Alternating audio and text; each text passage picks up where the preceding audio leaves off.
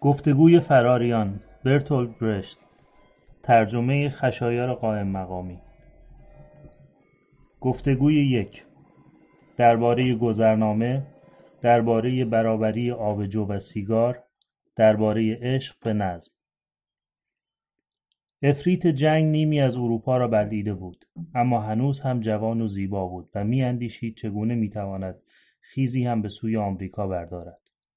در همین زمان در رستوران ایستگاه راه آهن هلزینگفورس دو مرد نشسته بودند و گاه به گاه با احتیاط اطراف خود را نگاه می‌کردند و از سیاست حرف می‌زدند.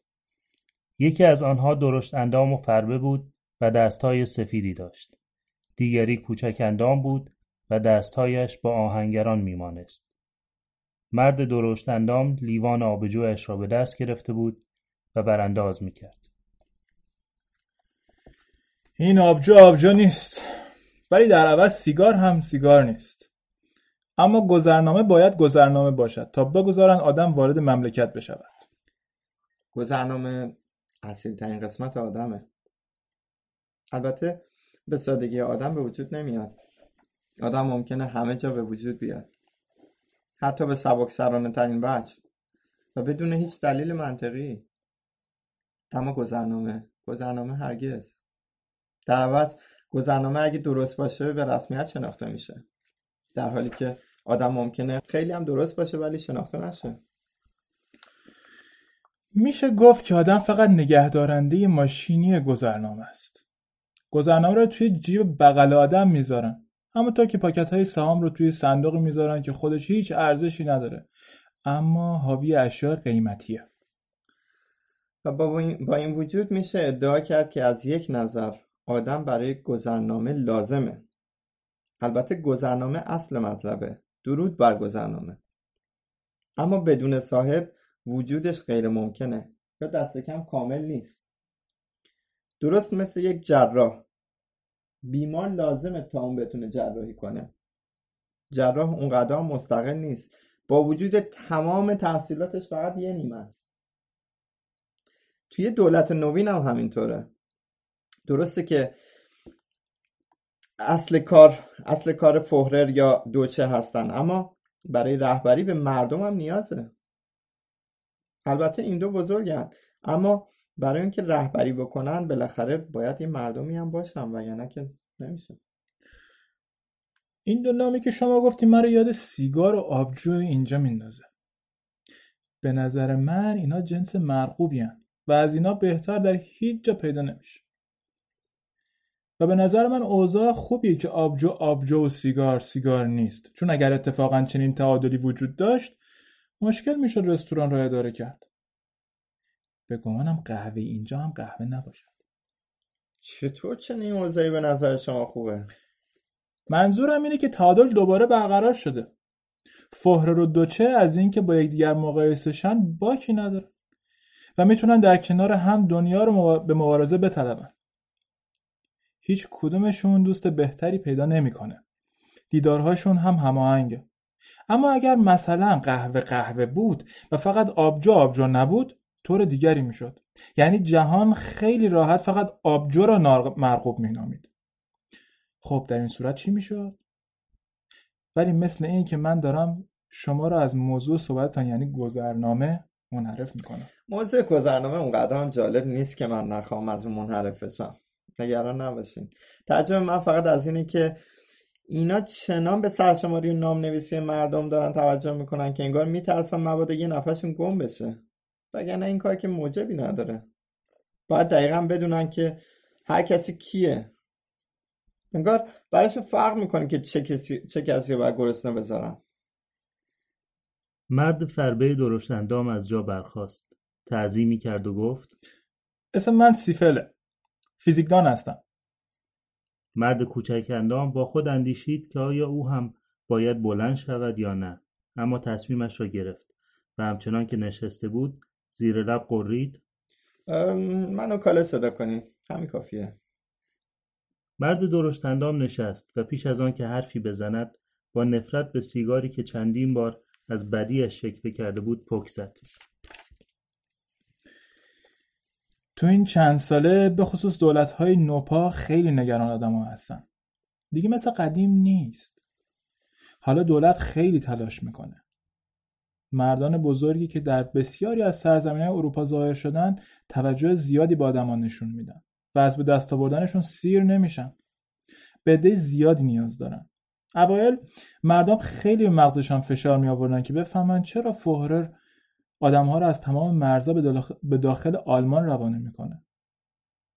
تازه حالا در جنگ معلوم شده که چرا. او مورد مصرف خوبی برای آدما پیدا کرده و به انبوه کثیری نیازمنده. ولی وجود گذرنامه در اصل برای ایجاد نظمه. گذرنامه در چنین مواقعی صد درصد لازمه. فرض کنیم من و شما بدون برگ شناسایی هر جا دلمان بخواد بریم. به طوری که وقتی باید به جبهه بریم نتونن ما رو پیدا کنن. اینکه نظم نشد.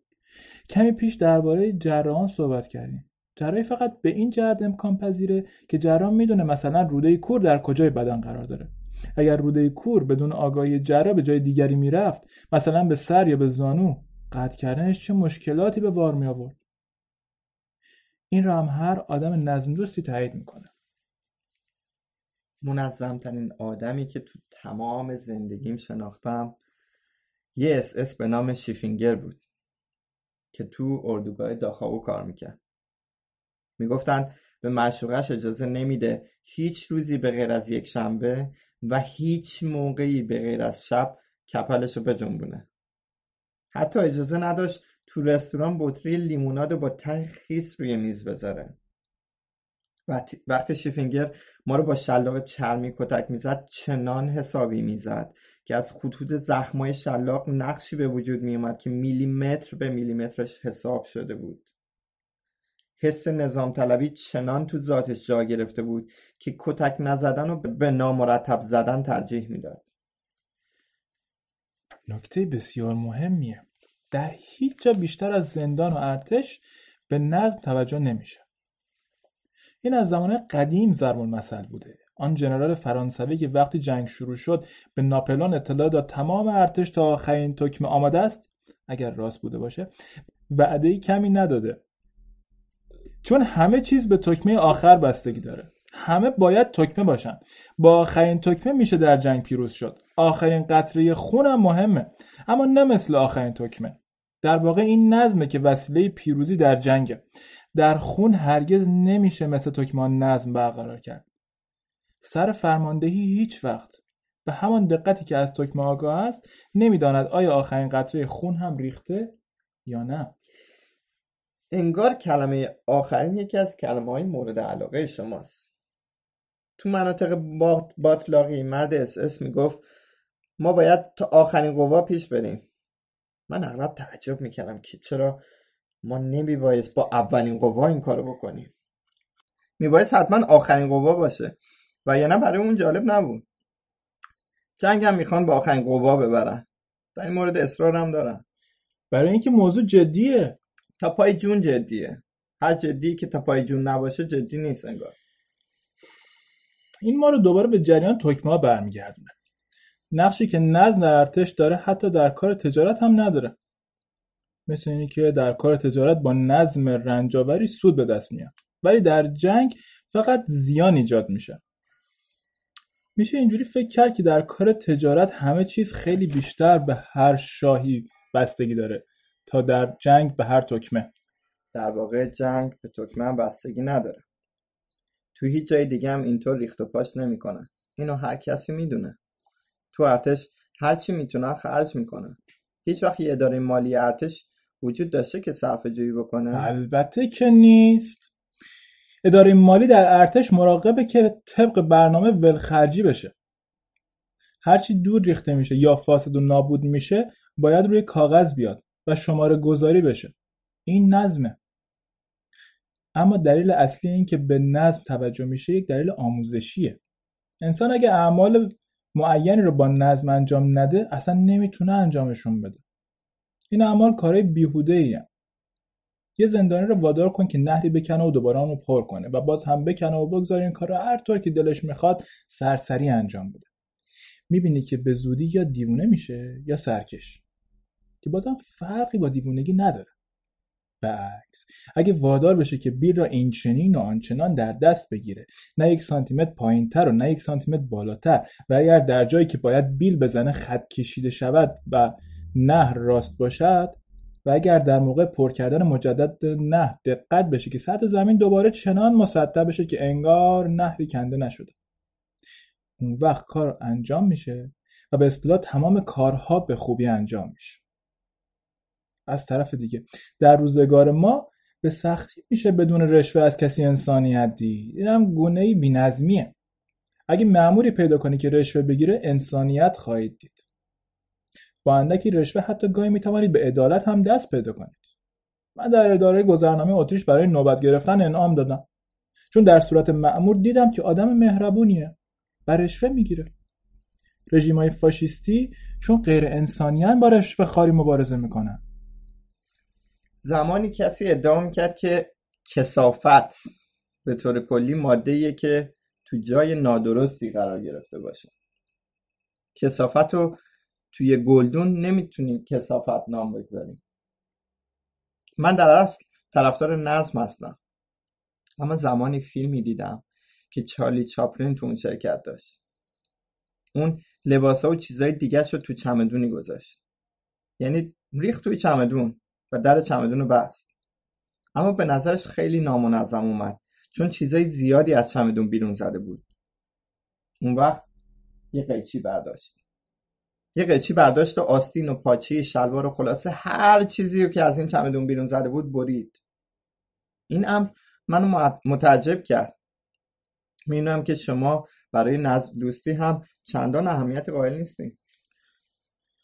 من فقط امتیازات عظیم سهلنگاری را قبول دارم. سهلنگاری تا کنون جون هزاران نفر نجات داده. در جنگ اغلب کوچکترین انحراف از فرمان کافیه که آدمی جان سالم به در درسته. اما این من توی آرگونم بود. وقتی توی خندق دراز کشیده بودن از طریق بیسیم دستور گرفتن که بلافاصله برگردن. اما توجهی به دستور نکردن. خواستن اول سیب زمینی که کباب کرده بودن بخورن. به این ترتیب اسیر شدن و همشون از مرگ نجات پیدا کردن. خلبانی رو در نظر بگی که خسته است و درجه ها رو درست نمی‌تونه بخونه. و در نتیجه بار بمبش به جای اینکه روی یک خانه بزرگ بیفته در کنار آن میفته و پنجاه نفر آدم نجات پیدا می‌کنه. عقیده من اینه که انسان ها هنوز برای فضیلتی مثل نظم دوستی خام هستند. عقل آدمیان برای این فضیلت آنقدرهایی که باید و شاید آموخته نیست. تصمیماتشون ابلهانه است و تنها اجرای آشفته و نامنظم نقشه هاشون می‌تونه اونها رو از زیانهای بزرگتر حفظ کنه. تو آزمایشگاه خدمتکاری داشتم به اسم سایزیک. همه چیز رو سایزیک منظم نگه می داشت آشفتگی اصلا نمی‌تونست تحمل کنه. مدام جمع و جور می‌کرد. اگه چند تا وسیله رو برای آزمایش کنار میذاشتی و می‌رفتی به تلفن جواب بدی وقتی برمیگشتی می‌دیدی سایتیک همه چی رو به سرعت جمع کرده. هر روز صبح میزا برق می‌زد. یعنی یادداشت‌ها و نامه ها همه افتاده بود توی سطل خاکروبه. اما چون اون سعی خودش رو می‌کرد نمی‌شد چیزی گفت. البته آدم گاهی ایرادی می‌گرفت اما حقش نبود. هر وقت که باز هم چیزی گم می‌شد یعنی جمع جور شده بود. اون اون با چشمای شفافش که حتی یک ذره ذکاوت هم از اون پیدا نبود با آدم نگاه می‌کرد و دل آدم بهش میسوخت. هیچ وقت نمی‌تونم تصور کنم که آقای سایزیک زندگی خصوصی هم داشته باشه. اما داشت. وقتی هیتلر به قدرت رسید معلوم شد که سایزیک تمام مدت یه مبارز کهنکار بوده. صبح روزی که هیتلر صدر اعظم شد سایزیک در حالی که پالتوی منو به دقت به میخ میآویخت گفت آقای دکتر حالا دیگه تو آلمان نظم برقرار میشه. خب درست می‌گفت. من دوست ندارم در کشوری که نظام بخصوصی داره بمونم. در چنین جایی قحطی حکم فرماست. البته اگر با تمام قوا کار کنند همانطور که ما فقط در زمان جنگ می‌کنیم می‌شود آن را نظم هم نامید. اما ما هنوز به آن مرحله نرسیدیم. پس میشه اینطور گفت. تو هر جایی که هیچ چیزی در جای درست قرار نداره بینظمی هست. و هر جایی که در جای درست هیچ چیز قرار نداره نظم هست نظم امروز اغلب در جایی پیدا میشه که هیچ چیز وجود نداشته باشه. این پیده ناشی از کمبوداست. مرد کوچک اندام با انزجار از حالت جدی که در آخرین کلمات احساس کرده یا گمان می‌کرد احساس کرده است سرش را به نشانه تایید فرود آورد. و با جرعه های آهسته قهوهش را نوشید. اندکی بعد آنها از یکدیگر جدا و از هم دور شدند. هر یک به راه